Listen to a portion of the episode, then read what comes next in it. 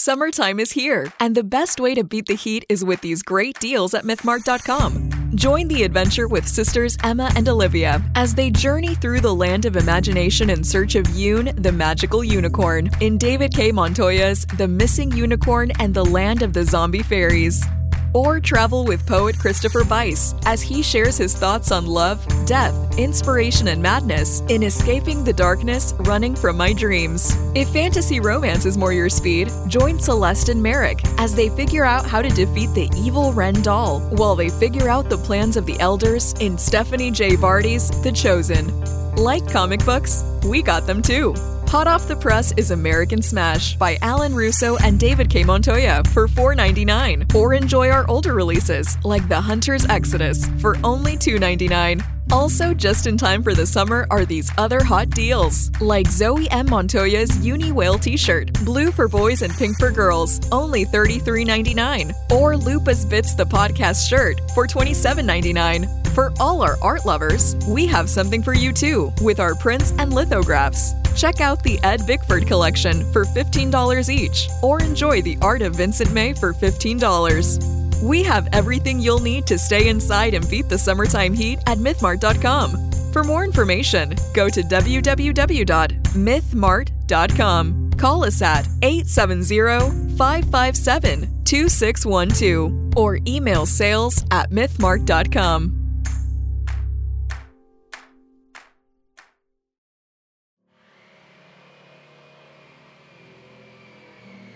Yeah, I remember Quinn and his family. It was uh, 2220. and, You know, life was a depressing dead in existence thanks to the aftermath of global warming. The only thing they had to look forward to was a mandatory 40 year lifespan, at which point they'd be unceremoniously put to death and turned into compost. But only if they lived that long. You know, then one day Quinn made a fateful decision, and, you know, there were disastrous consequences. Consequences that forced Quinn and his wife and their son and their friend, to flee the confines of the city in search of a different life. They were searching for something better. Their hopes lie in the distant snow capped mountains, but to get there, they had to cross that dreaded no man's land, all while being chased by the World Order security police who had orders to shoot to kill. Their food and water was running short. Could they make it to reach their new lives? Read their inspiring story to find out in Jim Bates' Something Better, now available in paperback and ebook. For more information, go to www.mythmart.com.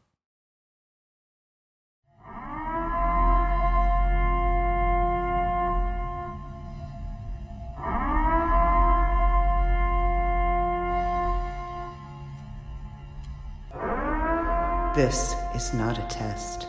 This is your annual announcement. This year we are offering Scare Fair, which will be held on Saturday, October 30th at the San Bernardino County Fairgrounds in Victorville, California. Gates open at 9 a.m. and close at 9 p.m. General admission tickets are only $22 in advance and 25 at the door. VIP tickets are 45 in advance and 50 at the door while supplies last. In the morning, we will be offering trick or treating for the kids throughout our vendors, and for the adults, we have tons for you as well. Come meet horror icons like Joe Bob Briggs, Eileen Dietz from The Exorcist, Dr. Satan himself, Walter Phelan, and John Massari, who composed Killer Clowns from Outer Space. Don't forget that we have the psychotic Carnival of Thrills, where you become part of a horror story. Then, when the sun goes down, enjoy our live music as Roadwork opens for American Zombie, a Rob Zombie spook show. That's not enough?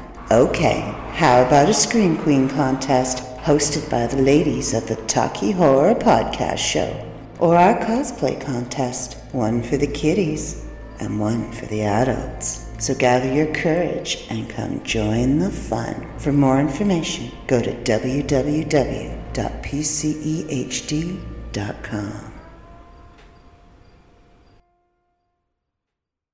And now, enjoy this free JZO Modcast show.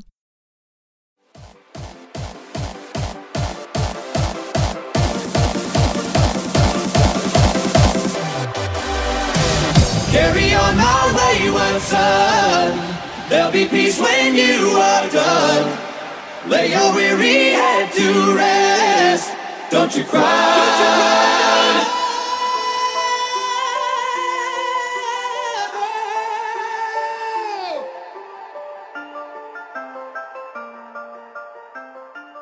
Hey, everybody, and welcome to episode 57 of Lupa's Bits. I am, as always, your host, Lupa Barty. Okay, so you probably noticed the sound quality is a little different. Ignore the fan, it's staying, even if you can hear it. I kind of did a test and it was sort of there and not there, but um, I didn't. I'm back at my sister's. And I didn't bring my podcasting equipment with me this time because I had full intentions of doing a poolside podcast. Now I am kind of poolside. I'm in I'm pool adjacent. I'm in the room beside the pool. And the, the main reason, and I'll be honest with you, the main reason why I'm not doing a poolside podcast is because I couldn't figure out how to record it with semi decent sound quality and have my live studio audience there as well in the pool, I would have had to have used my phone to record the podcast, and then I would have had to have had my live studio audience either on my tablet or on my laptop. And I'm really not overly keen on bringing my laptop into the pool room, you know, where it's humid and wet, and there is a high probability that I will accidentally drop one of them into the pool or onto the wet floor or onto just the cement floor. This is why my phone has a tempered glass screen protector on it and a rubber phone case so that when I drop it, it bounces. My tablet and my laptop do not have such things. So, yeah, that's why we kind of um, nixed the idea of doing the poolside podcast. Um, I mean, the summer's not over yet, so, you know, it could still happen. I'm not using my regular podcasting equipment, so sorry, Joe. Figure it out. It's also very humid, so I have the fan on because I'm, again, right beside the pool. So it's a heated pool. It's very humid in that room. The washer and the dryer are in that room. So when the dryer's running, it's like a sauna in that room. And long story short, they can't close the door completely because of the renos. So all that humidity comes right into the basement where I'm sleeping, which isn't actually a basement because it's kind of a split level. So when you go out the door here, you're going right out onto flat ground, so we've been right into the backyard. But yeah, I'm back at my sister's. I am here until Sunday. I am recording this on Tuesday, but we're going to pretend that it's Friday because you know I'm all about pretending. And and then I'll be going back home. So next week's podcast will be, you know, back with the equipment at the kitchen table, overlooking my street in my tiny little apartment, and I will be very happy about that because I miss my bed. I do. I really do. I mean, this cot was great, and I had I, I have a, a rather I have a love affair with this cot. I really really like this cot, and it kind of cradles me, and I was very comfortable in this cot. And then I got my new apartment, and I got my new bed, and I still like the cot because I have a heating pad on my bed, so I can feel all the wires. I'm kind of like the princess and the pea when it comes to that. I can feel all the wires, and it was kind of annoying me and then when I went home after being here for 10 weeks of sleeping in this cot, um, and then I went home and I went and bought myself a mattress cover, a quilted mattress cover, and I can't feel the wires anymore. And all of a sudden, my bed is very, very comfortable. And I'm all over it. I sleep like everywhere. I think at one point in time, there was one morning I woke up and I was in the middle of the bed, kind of starfished on an angle. Like my head was up in one corner and my feet were kind of down in the other corner, and I was just like, eh. I think it was well, one of the really hot days, so I, I tossed and turned a lot in the night, and blankets were just everywhere, and I'm just kind of like, oh, this is comfortable. I like this. And then I came back here, and I'm sleeping on this cot, and it's not as comfortable as it used to be. So I think the love affair with the cot is over. I haven't told the cot yet, but uh, yeah, I miss my bed. I like my bed. I love my bed. I really do. And I was, I was actually, um, I had made a comment to a friend of mine. We were chatting, and I was taking all the pillows off my bed. And then I mentioned it to my sister that I had made this comment to my friend. I've always been a minimalist kind of person when it comes to my bed. You know, I have my head pillow, my leg pillow, a blanket. I'm good. Bottom sheet, I'm good to go. And all of a sudden, I have 11 freaking pillows on my bed. Five of them are decorative. And I'm trying to figure out when I became that girl because I used to tease those girls. My mom being one of them because my mom's got, okay, I think she's got like four pillows. So there's eight actual pillow pillows. And then there's two in a pillow sham, and then two decorative, and then like a little roll bunt pillow thing, and then about 15 stuffed frogs on her bed. So there's very little room between where all of the crap stops and the end of the bed. And I used to tease her. And I noticed the other day when I was making my bed, um, and I was stacking my, I have six freaking pillows, like pillow pillows. I could have five friends sleep over and they could each have their own pillow. I have six pillows. I, when I left Midland, I took two. I took my head pillow and I took my leg pillow. And somehow, in the over the year I have been gone, I have accumulated four other pillows, and I'm not exactly sure how I did that. I don't know where they came from. I don't know if the two pillows that I took with me were just happy and decided to multiply. I don't know. I don't know where these pillows came from, but I was given the decorative pillows because they match my bedspread. But yeah, um, as I was putting all the pillows on, I noticed that there is very little room between where the pillows stop and the end of the bed. So I'm, I'm, I, yeah, I've become that girl. And I know when I go home this time, and I was there, I wanted to, I want to rearrange my bedroom, but I kind of want to wait until the heat of the summer is over because where my bed is right now, the window is right there at the head of the bed. So every cool breeze that comes through that window, I get it. I just love it. My bed's not flat against the wall, like the head of the bed's not flat against the wall because A, there's a baseboard heater right there. B, there's this weird little jut out thing part of the wall. It's kind of weird. It's not flat.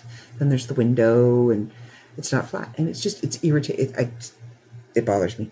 So I need to rotate my bed 90 degrees and put it against the other wall. But I'm debating on whether or not I want to put it against that wall because that wall adjoins to my neighbor's apartment and I don't know if that's their kitchen wall or if they just like to sit on their chair and throw a tennis ball at the wall. I don't know. But they bang on that wall an awful lot. And I can be kind of grumpy if I'm woken up rudely. Okay, I can be I can be a lot grumpy.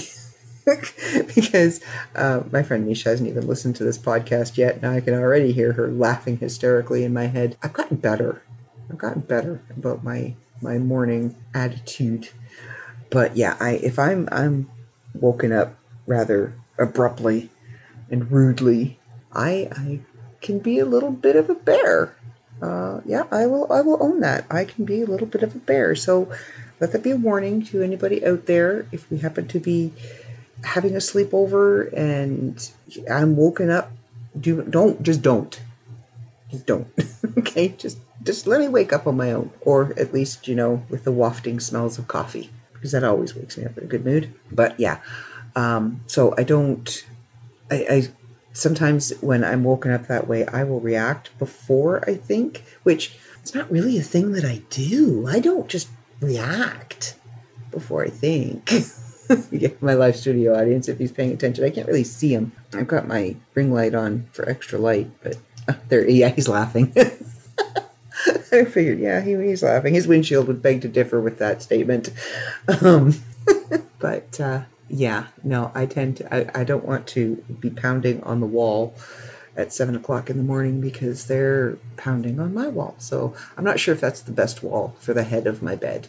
But if I put it on the wall where the closet is, then one whole side of the bed is going to be up against the wall.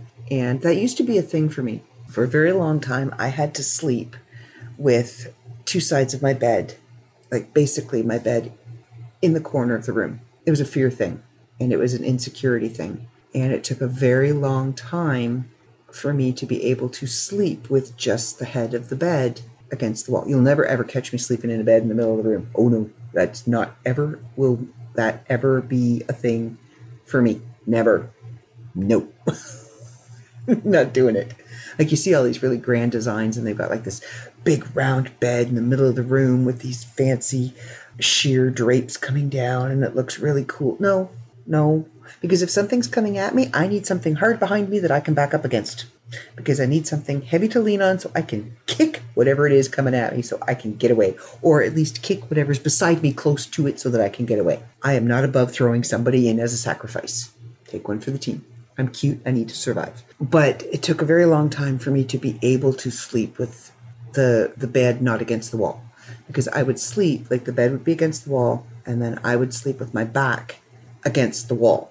Like I would literally sleep on the wall. And there were many nights that I would roll over and roll over in the wrong direction and slam my face into the wall. Surprised I didn't break my nose doing that. It was, I think it was probably just the last six years that I've been able to sleep with the bed in the middle of the room, with the head of the bed against the wall. I don't want to go back to sleeping with the bed against the wall because I know I will go right back into that fear pattern and I don't want to. It took me a long time to get out of it. I still won't sleep with any parts of my body hanging over the edge of the bed because the thing under the bed will reach up and grab me. You can tell me different. I don't care. I am 49 years old. I know this to be true. It will reach up and grab me. If you have anything hanging over the edge of the bed, it will reach up and grab you. And I caught myself one night. I think it was like it was the first couple of nights that I was home because I was used to sleeping in the cot and my pillow kind of braces itself up against the cot and then I would punch my fist into my pillow and you know that's how I sleep. Well, the way my bed is at home is it's not flat against the wall, so there's a gap. So the pillow doesn't if you put the pillow up against the wall, it kind of slides down. So I was sleeping and I you know, said goodnight to my friend and had hung up, turned the lights out, got all comfortable, and I sleep with one arm above my head and my other arm kind of curled up underneath my chin. I put my arm up and I'm all comfortable and I got my feet, you know, off to an angle so that they're not hanging over the edge of the bed.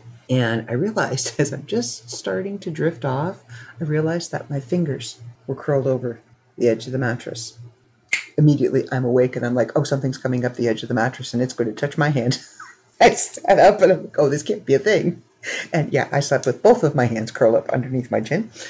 Yeah, I just, I don't know. I'm, I'm when the when when the lights go out, I turn into like a seven year old. When it's dark, I I lived I lived in the house in Midland. It's a two story, and I knew that house like the back of my hand. I knew where absolutely everything was because I put it there. I had placed every single piece of furniture. I had cleansed every corner of that house. I had blessed every corner of that house. I had um, St. Christopher medallions in every single windowsill, every single corner. I had salt. I had red brick dust. I had, there was nothing getting in this house. Nothing. I would turn those lights off downstairs and turn, like, because the hall lights burnt out and they just, they never got fixed. Anyway, I would turn the lights out downstairs and it would be completely dark in the whole downstairs and then up the stairs. And the only light that would be on would be the light at the back of the house in my bedroom. As soon as that light went out, that creepy feeling hit the lower base of my spine, and I swear to God, I was going three stairs at a time. It took me less than a second and a half to go from downstairs to upstairs because something was chasing me. I wasn't going to turn around and, and find out for sure, but I'm pretty sure the feeling in the lower part of my back was telling me something was chasing me up those stairs. If I turned around, there'd be something there. Uh, seven year old. Tells you, I turn into it gets dark, I turn into a seven year old. I, I will face a lot of things and I go into haunted houses, but I'm looking at it through a screen on a camera. And I'm I'm looking at it, I'm analyzing it, and I'm using my equipment and I'm doing it scientifically, well as scientifically as you can in that field. So that doesn't scare me. Like I'll be in a pitch black house and I will have like my infrared and I will have all of my equipment and I'm like, okay, I'm good to go. And I'm getting that creepy feeling up my back right now. So just bear with me. And I'm good to go. But if I'm in my pajamas and I'm going to bed and I'm by myself and I have to turn the light out and um, I need my teddy bear and my blanket and my pillow and I'm going to run to my bed and then I will just leave because I you can't just walk up to the edge of the bed and get into the bed. That's just ridiculous craziness. Because have you not seen those movies where they grab you by the ankles, yank you under the bed? No, you leap onto the bed from the door. That's how that's how it's done. And wherever my bed will be positioned in my room, there will be leaping space. I will be able to get to my bed from the door. Trust me. I used to have this reoccurring nightmare when I was a child that my floor would turn into, and this is going to make my live studio audience laugh, but it just kind of emphasizes my shark phobia just a little bit more. My, I, I would fall asleep and I would wake up and I would swear that the floor in my room had turned to water and there was a shark under my bed waiting. I usually had woken up from a nightmare involving a shark. I used to have a recurring nightmare that I would be swimming and the shark from Jaws would come and eat me. Basically, and I would wake up just as its teeth were sinking into my chest, like just below my neck, and that's when I would wake up. I would feel it all the way up my body, and then it would get to here, and I it would get to my my collarbone, and as just as the teeth were going in, I would wake up, and it whoa, and um, I would grab my pillow, and I would grab my blanket, and of course, you know, he's under my bed waiting, so I would do the Mission Impossible. You would swear I had some kind of tether from my body, leap from the bed to the door, and then, of course, you have to kind of land and do that, like bounce, because you don't want to thump.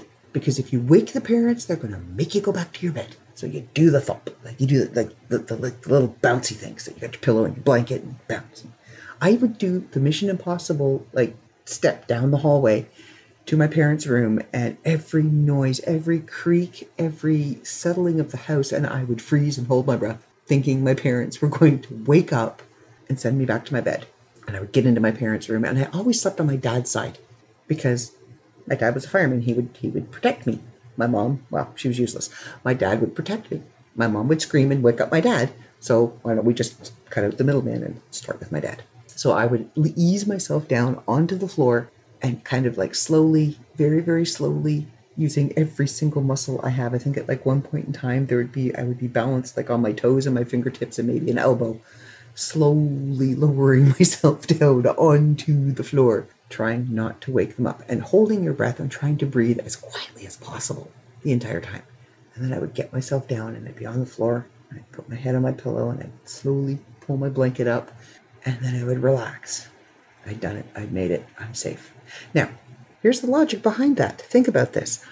I will not step on the floor beside the bed in my own room, but I will sleep on the floor beside the bed in my parents' room because there's no sharks under that bed. They're under my bed. Go figure. Yeah, and it took my dad probably about a year and a half, two years of me doing this to not just step out of his bed in the morning. Wasn't sure if he was going to be there or not. And right up, mom told me, right up the final morning before he went into his coma, he sat up and he looked over the side of the bed and then he swung his feet over to, you know, do all the stuff that he needed to. This this was in the hospital too, so there was absolutely no way I was going to be sleeping on the floor beside the bed. I had slept on the floor beside his bed in years, but it had become such a regular occurrence for years that it was just habit now. He would wake up, look over the side of the bed to make sure I wasn't down there, and then swing his feet over the side of the bed and get out of bed. Yeah, so that was kind of it was kind of a heartwarming thing to know that that he still kind of did that. You know, made sure I wasn't there on the floor. But seven year old, make it dark. I'm going to be a seven year old. Like I have a lamp now because I won't turn the light off across the room in my sister's basement and then come over and get into the bed. No, I need a lamp and I will turn, I will stay on the bed. it's kind of a precarious thing to do because I'm short, so I can't quite reach the lamp from a sitting position. I have to kind of get up on my knees to turn it off, but I won't get off the bed. I will reach up and I will turn that on, and then I will scooch back down and get under my blankets and get all situated. And the stupid thing about it is, I watch Supernatural to fall asleep, so like that's a, a 50 minute horror movie every episode. Doesn't bother me but having to walk across a dark room by myself and not nope nope won't do it i'm 49 years old you can't make me nope you can't. Uh, i'm a big chicken. I will okay i will freely admit i'm a big chicken. I, I put on this big tough exterior but um i'm a big fraidy cat. For the most part i'm just a big fraidy cat. I was we were at uh, lake ontario a couple weeks ago. I told you this in the last podcast. Taking we taken the nephew and the niece and we had gone to Lake Ontario. We were swimming in the lake, and I was doing fine. I'm swimming in Lake Ontario. I'm swimming in one of the Great Lakes, and I, you know, basic public school geography did not filter through my brain until Kyle had brought it up that all of the Great Lakes are attached and they drain into the Atlantic Ocean, I think it is, which, you know, is saltwater. So, in theory, in theory, a shark could swim up the St. Lawrence Seaway through the Great Lakes to Lake Ontario and find me and eat me, in theory. Now, yes, I know they can't survive in fresh water, but there are freshwater sharks. I, I, I, I've read stuff. There's stuff. But yeah, uh, so I, I, I didn't go back in the water after that conversation. I know, it's ridiculous. absolutely ridiculous. There is no sharks in Lake Ontario. My biggest worry swimming in Lake Ontario is the bacteria. But yeah, no, I wouldn't go back in the water because in theory there was a connection to the body of water I was swimming in and a salt body the salted body of water where sharks were swimming. So I wasn't going back in the body of water. I have gone when I was a kid. I would swim in the Gulf of Mexico all the time, and when we would go to Florida, I would we'd go down to the Keys, and I would swim down there too. And my cousin would go way out there, and he'd be like over his head, and he'd be swimming. And we could only go on days where the riptide was fairly low because you can't you can't go up that far when the riptide's really bad. And I would only go up to like just I guess the bottom of my ribs, like my waist, just above my waist is where I would go to because I knew I could see the shark coming. I could still see bottom. I could see him coming, and I could, if I had to, I could leap off of him and and you know back towards shore. And my grandfather had taught us how to body surf the waves back to shore if we needed to. But yeah, I wouldn't go out any deeper than that. Nope. Nope, nope, nope. I still have to have sturdy footing. But I would swim. And when we went to Florida in 2020. And we take my sister and I did a beach day, which we are planning to do tomorrow. So you know, be prepared. There'll be beach pictures. I had taken my nephew down, and I went down first. I always, I don't know, it's just a thing that I do. It's like a little ritual that I do. I always go down to the water, and I go in by myself. I had gone down to the salt water, and I think I, I did a video. I think I did a video on my TikTok about look at I'm in the salt water because I knew there'd be people out there that would be killing themselves laughing at the fact that I was standing in water where sharks were swimming bravely up to just below my knee. That's as far as I went in, just below my knee. But yeah, I'm a big, I'm a big fraidy cat. I'm afraid to fly. I, I'd say, oh yeah, you know, the, the flight was great, and you know, once I got up there, I was fine. No, no, that was a lie. I did enjoy the scenery. I did, I did, you know, I was amazed at the way our Earth looks from way up there.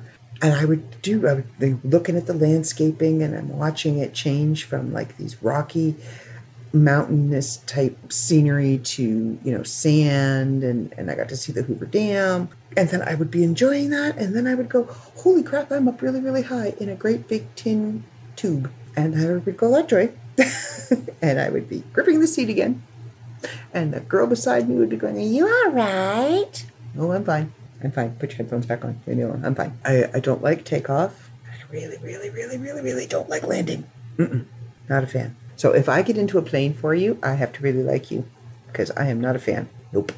I've always been afraid of flying, and flying didn't actually help that. So, you know, but uh, I would prefer. It's funny because the chances of dying in a car accident are far greater than um, falling out of the sky in a plane. But I would rather drive than fly.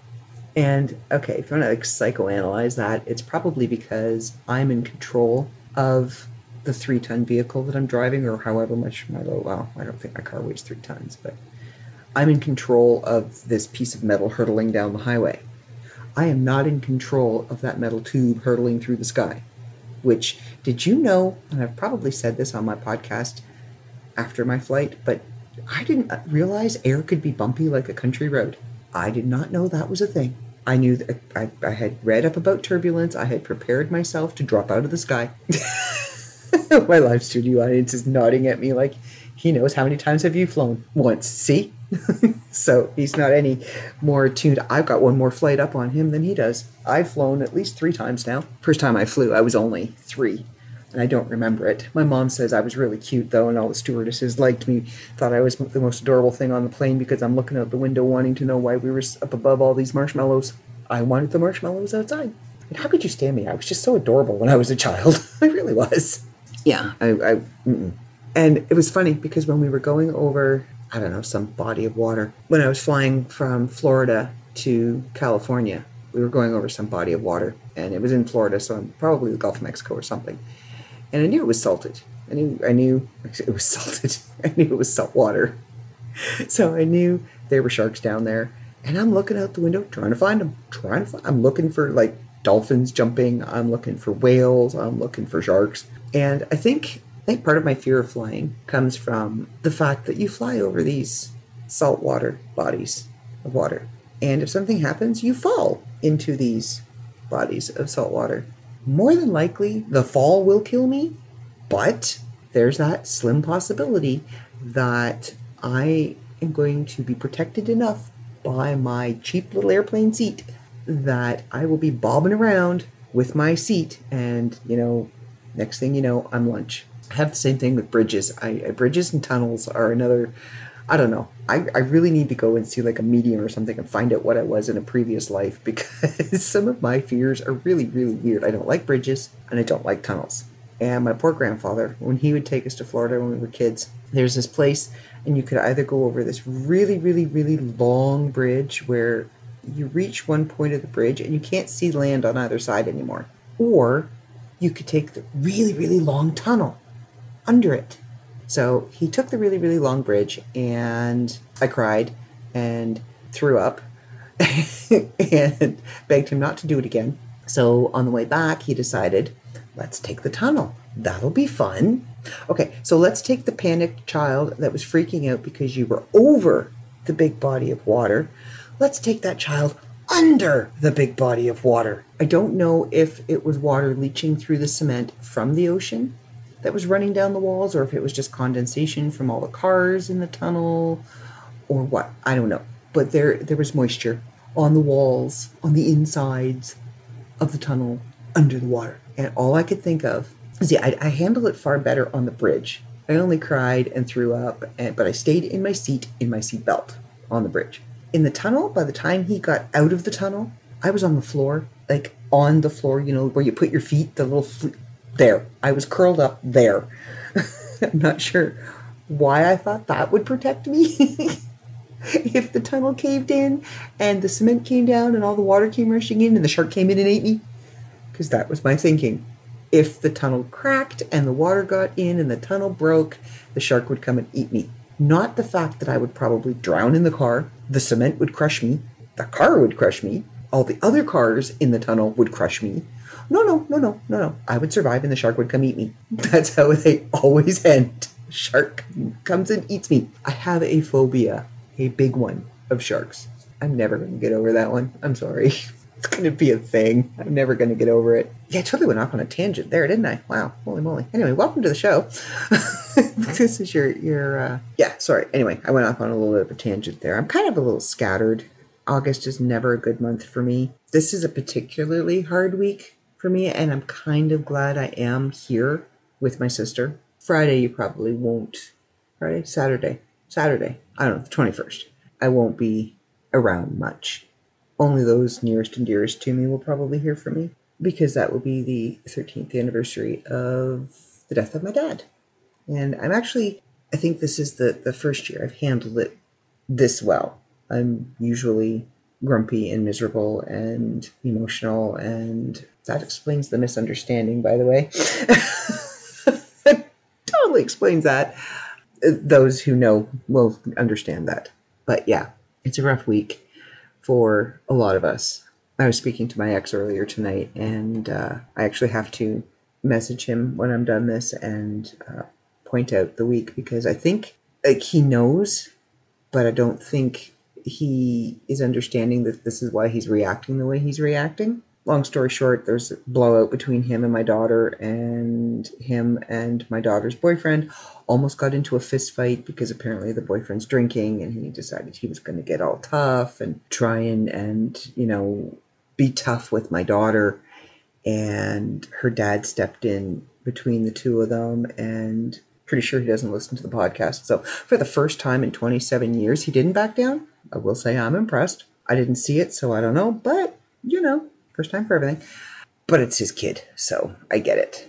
And he said that uh, he, he messaged me about half an hour ago and said, well, apparently they've made up. In this big kerfuffle, he ended up kicking them out. They have to be out by the end of the month. No, she is not moving in with me. Mm-mm, no, because she doesn't come with just her. I love my daughter, but she comes with baggage and a boyfriend and about 15 cats and a dog, I think. I don't know. I don't want to know. It's not happening. But I'm her mom, so we still co parent and he he got when we were together he got the better end of the parenting deal because he never had to be the bad guy he never had to be the regulator he never had to be the enforcer that was my job he got to be dad he got to be you know, oh, it's okay. Come on, I'll take you. Just don't tell your mother. Um, he got to be, you know, here's five bucks, go get some candy. Where I was the one that had to be the heavy. Now that I'm not there, guess what? He has to play that role. He has to be the one to lay down the law. He has to be the one to say, hey, clean up your dishes, pick up your clothes, take out the garbage, stop eating all the food. I'm not there to do it. So he complains to me all the time. And it drives him, I know it irritates the hell out of him when he's venting about, you know, she ate all the food in the fridge and they don't contribute anything and they're not paying rent and there's always dishes and everywhere he works there's a mess here and there's a mess there and then I come back with a LOL. I'm sorry. I, I you want me to feel bad for you? nope. But I think he overreacted to the situation. Okay, yeah, it was a bit much for Katie to tell her dad to go to work an hour early and work overtime just so her, her and her boyfriend could have some quality time together. But I don't think that necessarily warranted kicking them out. I think he isn't dealing with the time of year because, I mean, we were together for 27 years, so he knew my dad too. He knew my dad really, really well. Seeing as I've always driven a lemon and my dad was a mechanic, they got to know each other fairly well, working on my vehicles. and the conversation the two of them would have would usually start with, How could you let her drive it like that? And then dad would look at me and go, How could you drive it like that? I would throw my hands up and go, I don't take care of the vehicles. That's not my job and they would go off into the garage and you would hear slamming and there would be cursing and mom would close the door because there would be some really bad language at some points in time um, and then dad would come in grab two beers go out and everything would quiet down and my car would get fixed i know he's hurting too i know he's he's it's a rough week for him too and i think that's where a lot of the issues that he's having right now with our daughter is coming from because she's feeling it too uh, she was very young when he passed, and he was her best friend. My dad was everything to my daughter. And he always told her every time he'd see her, he'd scoop her up and give her a big, how's my little apple today?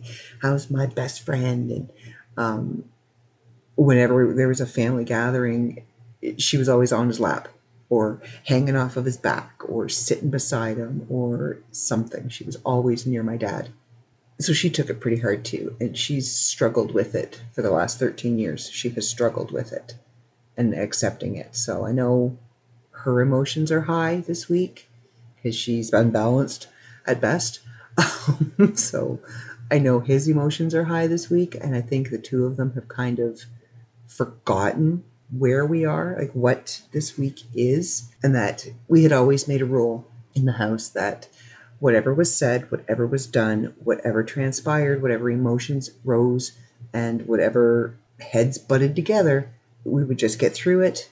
And then when the week was over, we would go back and we would deal with the situations when we were in a calmer, more rational state. And usually it was me going back and going, I'm sorry. I'm really, really sorry. Because I I've gotten better over the years, but for the first five or six years, I didn't handle it well. It dawned on me the other day. I hate August. I really do. I'm I'm not a fan. Not a fan. It wasn't for the fact that my granddaughter and my niece were both born in August. I would pretty much just forget the month existed. I lost three people that I loved with all of my heart in the month of August. Yeah, I'm not a fan. not a fan of August at all. Nope. And I don't I'm going to do something that I don't normally do. I'm actually going to dedicate this episode to my dad and to to Tony and to Dana. Yeah, thanks for making my August suck. Appreciate that. But yeah, I'm not a fan of August. I don't. I don't. I, yeah, I'll be glad when September. I never thought I'd say this, and you know, all you people that know me know that I'm a summer person. But I'll be glad when September finally gets here and I can just put this month behind me and move on. I'm not a fan. Not a fan. I mean, it's getting better. There are things in August that, you know, make me smile and brighten my day, but not a fan.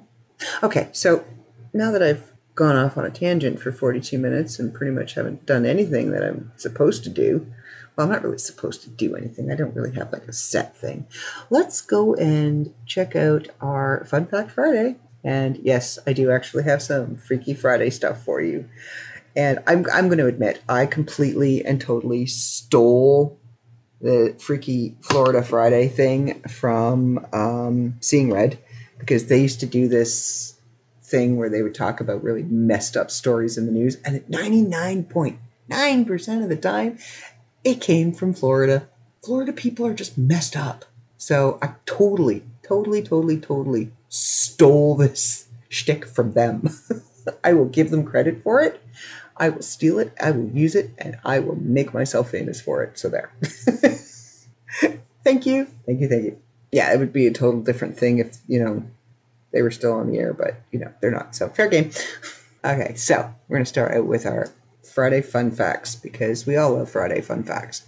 So, did you know that Saudi Arabia, you see all the camels and, and you assume they're there. Did you know that Saudi Arabia actually imports camels from Australia? Saudi Arabia is known for its vast expanse of desert, so it may seem unbelievable that they rely on Australia to supply them with animals that dominate their landscape. Australia originally had camels imported to be used for transporting heavy loads or for riding. They were let loose when their work was done, causing an unwanted spike in their population. Australians then sold the camels back to desert based countries like Saudi Arabia, which use camels at a much higher volume. Ah, that's kind of neat. Okay, well, I can pronounce his last name. So, fun fact one man once survived two atomic bombs. Pretty sure he can't procreate, and he's probably got a third arm growing out of the center of his back. But Tsutomu Yamaguchi, see, I told you I could pronounce his last name, survived both nuclear attacks to Japan when the U.S. dropped atomic bombs during World War II. Yamaguchi, sent to Hiroshima on business on August 6, 1945, saw the U.S. drop the first atomic bomb. Miraculously, he survived with burns across his face and arms, but made it home to Nagasaki. Three days later, the second atomic bomb hit, flattening Yamaguchi's home. Poor guy. Oh my God. That's horrible. I'm laughing, I know, but that's horrible. Because his family was out finding ointments to treat his already existing burns, they were safe in a tunnel and miraculously survived as well. All right, you know what, dude? Go buy a lottery ticket. Well, this is interesting. Pluto, which is now again a planet, a planet with an identity crisis, Pluto technically isn't even a year old. I don't understand how that could be a thing because we all learned about Pluto as a planet in public school. So, Pluto was discovered on February 18th, 1930. It is the farthest dwarf planet from the Sun, requiring it to go a much further distance than we are used to on Earth. It takes 248 Earth years for Pluto to complete one rotation of its own around the Sun. Ah, this places Pluto's first birthday since its discovery on Monday, March 23rd, 2178. and none of us will be around to see it. okay, you know what? I'm, I swear, sharks are haunting me, okay? Because the next fun fact, and I didn't pick these fun facts, I am just scrolling through the list. And now I'm going to have to start looking at cows. Did you know that cows kill more Americans each year than sharks do? Thank the Lord I'm Canadian. Thank you, Jesus. Canadian. Sucks to be you. if you're American. Cows kill more Americans each year than sharks do. While sharks account for about 53 bites per year, only one of those end up being fatal. Cows, on the other hand, or hoof, kill around 20 people per year. Why do you think we eat them? Kill or be killed.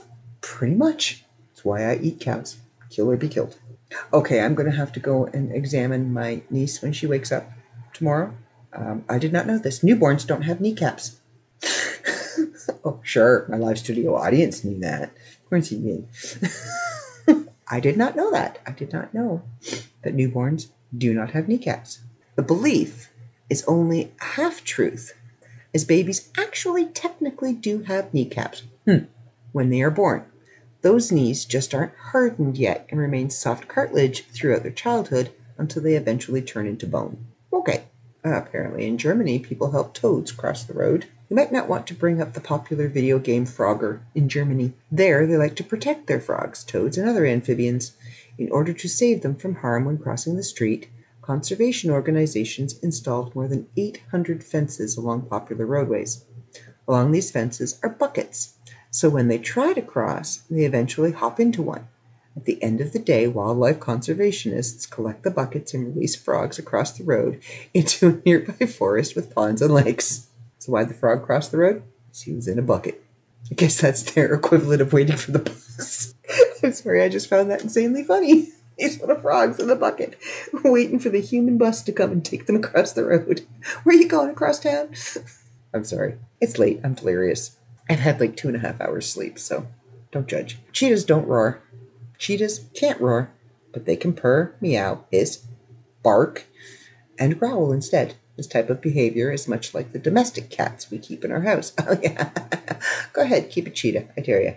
Let's see. Let's do a couple more and then we'll move on to Freaky Friday Florida facts. well, hmm. The majority of Americans choose dogs over love. Yep. Dogs have been known for the longest time as man's best friend, but Americans are increasingly taking that to a new level. In 2017, in a 2017 study from Rover.com conducted over three years, found that 50% of dog owners are willing to end a relationship if their pup doesn't like their partner. I have heard of that. The study also found that 94% of dog owners consider their dogs to be part of the family. Oh, well, yeah, hello. That goes without saying. The 78% include their pups in major family moments. Since one in four people say said they bring their cuddly companions on first dates, maybe consider bringing dog treats instead of flowers next time. Okay, well, this is the one we're going to stop on, as you know, Star Wars. The first Star Wars was expected to be a flop. The original 1977 Star Wars had a budget of 8 million, which distributor 20th Century Fox was reluctant to give to director writer George Lucas. So he accepted a lower salary in order to keep the budget. The movie went on to make $775 million around the world, and Disney picked up the entire franchise for 4 billion. For comparison, Star Wars The Last Jedi, which was released in 2017, had a reported budget of 317 million compared to the 8 million of the very first one that started the entire thing. And in my opinion, the first three were the best. Okay, so we're gonna. I said we're gonna stop there, so I'm not gonna keep scrolling. I'll save those for next week. Okay, so we're to Florida. We go, and uh, this one is titled "Bird is the Word." Yes, I will wait because I know Misha's killing herself laughing right now, and she probably yelled into the house if Brandon's. Hey, Brandon! bird is the word. And if she does that, I guarantee you, Brandon will be walking around the house going, bird, bird, bird. Bird is the word. He's been doing that since he was a little kid. Okay, so Amazon and other delivery drivers have been working overtime in the past nine months as more and more consumers transition to online shopping. But Florida didn't exactly make it easy on the last on at least one of those essential workers. In DeBary, a ticked off turkey chased an Amazon delivery man all the way back to his van. George, the temperamental turkey, wasn't the only bird to run afoul. An emu in Jacksonville got loose this fall and chased after passers-by until it was eventually wrangled, and in Tampa, a man said he was trapped with more than 200 parrots on his five acre landlocked property. On a more calm and regal note, a beautiful bald, bald eagle went for a leisurely strut across a backyard in Apopka just recently. Now, this is the one that caught my attention. It's Fear the Reaper. The tale of the Florida Grim Reaper is one that made headlines for months. Attorney Daniel, why do I always pick the ones with the weird names? Uhlfelder got the idea in May to dress up as death personified and hit the beaches to give a stern warning to Floridians that spending their time on the sandy shores could increase their risk of contracting or even dying from COVID 19. To really show his support for a statewide stay at home order, he filed a lawsuit against the governor asking that the beaches stay closed in order to keep residents safe. Just recently, the governor asked that Uhlfelder be sanctioned for what he called a frivolous lawsuit. Uhlfelder wasn't alone in his efforts. Around the same time that he was on the beach patrol, protesters in Tallahassee lined up in body bags outside the state capitol to prove their point. telling you. There are better ways to. Okay, so just because air travel was down in 2020 doesn't mean there was a decrease in air antics. These three women reportedly threw phones, shoes, full water bottles, metal boarding signs, and fast food at several Spirit Airline employees. Ah, see, I flew Spirit Air because they were upset their flight from Fort Lauderdale to Philadelphia was delayed. While they never made it onto the plane, this Florida couple this Florida couple did, only to decide they wanted off. So they deployed the emergency chute and slid back down onto the runway, according to Delta officials. There was also this woman who was accused of hitting a flight attendant in the face because she didn't want to wear a mask during the flight, and then a mother of six who was forced off a flight because her two year old daughter wouldn't keep her face covering in place. I tell you, watch. Okay, so the funniest thing I will say there was a couple of funny things about flying, and I did fly Spirit Air, so you can tell the employees of Spirit Air don't make as much money as, say, employees of Delta or Trans Canada or you know the bigger airlines. So they're giving their um, safety speech. You know, check the lights and there's there's exits in the front and the back and both sides and the guy was doing it. and this was on this was coming back. So this was on the flight from las vegas to florida. Flamboyant would be an understatement. He was playing it up and he it was absolutely hilarious. You could totally tell he hated his job. He just had to say this spiel and get it over with and he wasn't really paying attention a whole lot to what he was saying um, he's trying to show you how to do the seatbelt buckle. Meanwhile, he's like flipping the the air mask thing around like a lasso. Yeah, it was kind of funny. I couldn't tell you how I'm supposed to get off a plane in an emergency.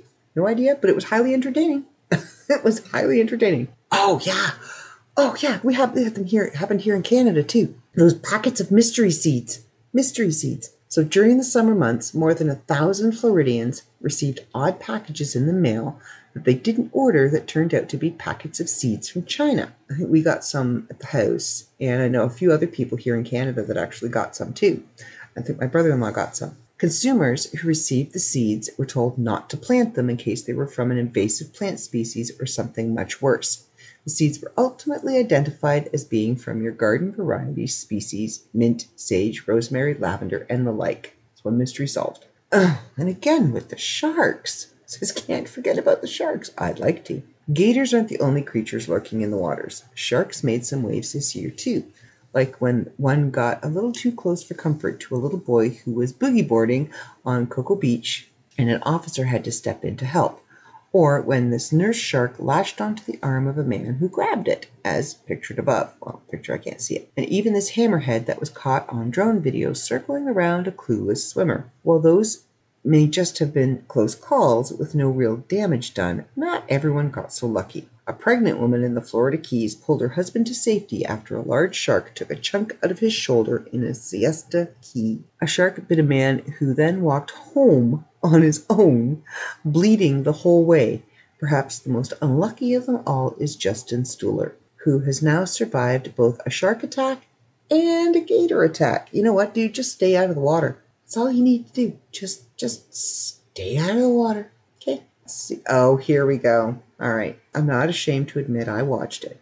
So the Tiger King himself, Joe Exotic, may not technically be from the Sunshine State, but the hit Netflix series had some major Florida ties. Exotic's arch nemesis, Carole Baskin, owns Big Cat Rescue in Tampa and was awarded Exotic Zoo in Oklahoma. While Exotic is currently behind bars for trying to hire a hitman to kill Baskin, among other things, Baskin also has her fair share of legal troubles. She's currently facing a lawsuit over the whereabouts of her missing millionaire husband, who hasn't been seen since 1997. Given the popularity of the show, authorities have been re examining the case and recently determined that the man's will was forged. In yet another twist of the Tiger King saga, a tiger recently bit a volunteer at Big Cat Rescue and in an attack that was almost identical to the one at Exotic Zoo. Technically, that was more than 23, But we know it was just the tip of the iceberg. See, there was 23 things here. Yeah, so interesting. I will have some more interesting Florida, freaky Florida fun facts for you next Friday. Am I offline? Oh, it doesn't matter. Never mind. I was panicking because all of a sudden I'm offline. But that's okay because um, I don't need to be online just yet. I don't need to be online until I have to upload this.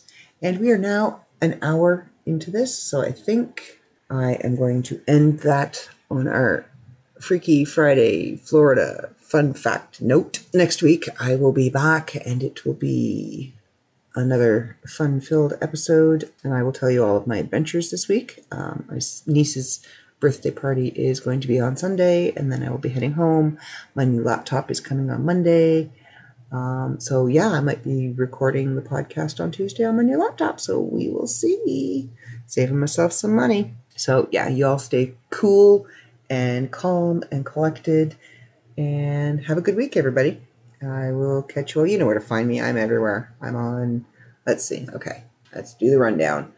I am on Facebook at Lupa's Bits, the podcast, The World of Myth magazine, Stephanie J. Bardy, author, Lupa Bardy, uh, Dark Myth Publications, Zombie Works Publications.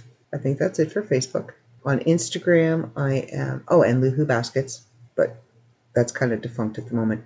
On Instagram, I am at Lupa's Bits, the podcast. I am at Stephanie Bardy, author, Stephanie Lupa Bardy, author, Dark Myth Publications. I don't think I have a Zombie Works Publications yet, but that is coming. I'm on TikTok at Lady Lu Hu, and I'm on Twitter at all of those places as well. So come find me if you want to email me. It's Lupa Bardy, L U P A B A R D Y dot at gmail.com. Yeah. So you want to do some advertising on the magazine, you want to do some banners, you want me to do a commercial for you. I am a voice actor now, apparently. So hook me up, call me up, hook me up, whatever. Get a hold of me somehow. We'll talk. All right, everybody, have a good week, and I will talk to you all next week. See ya.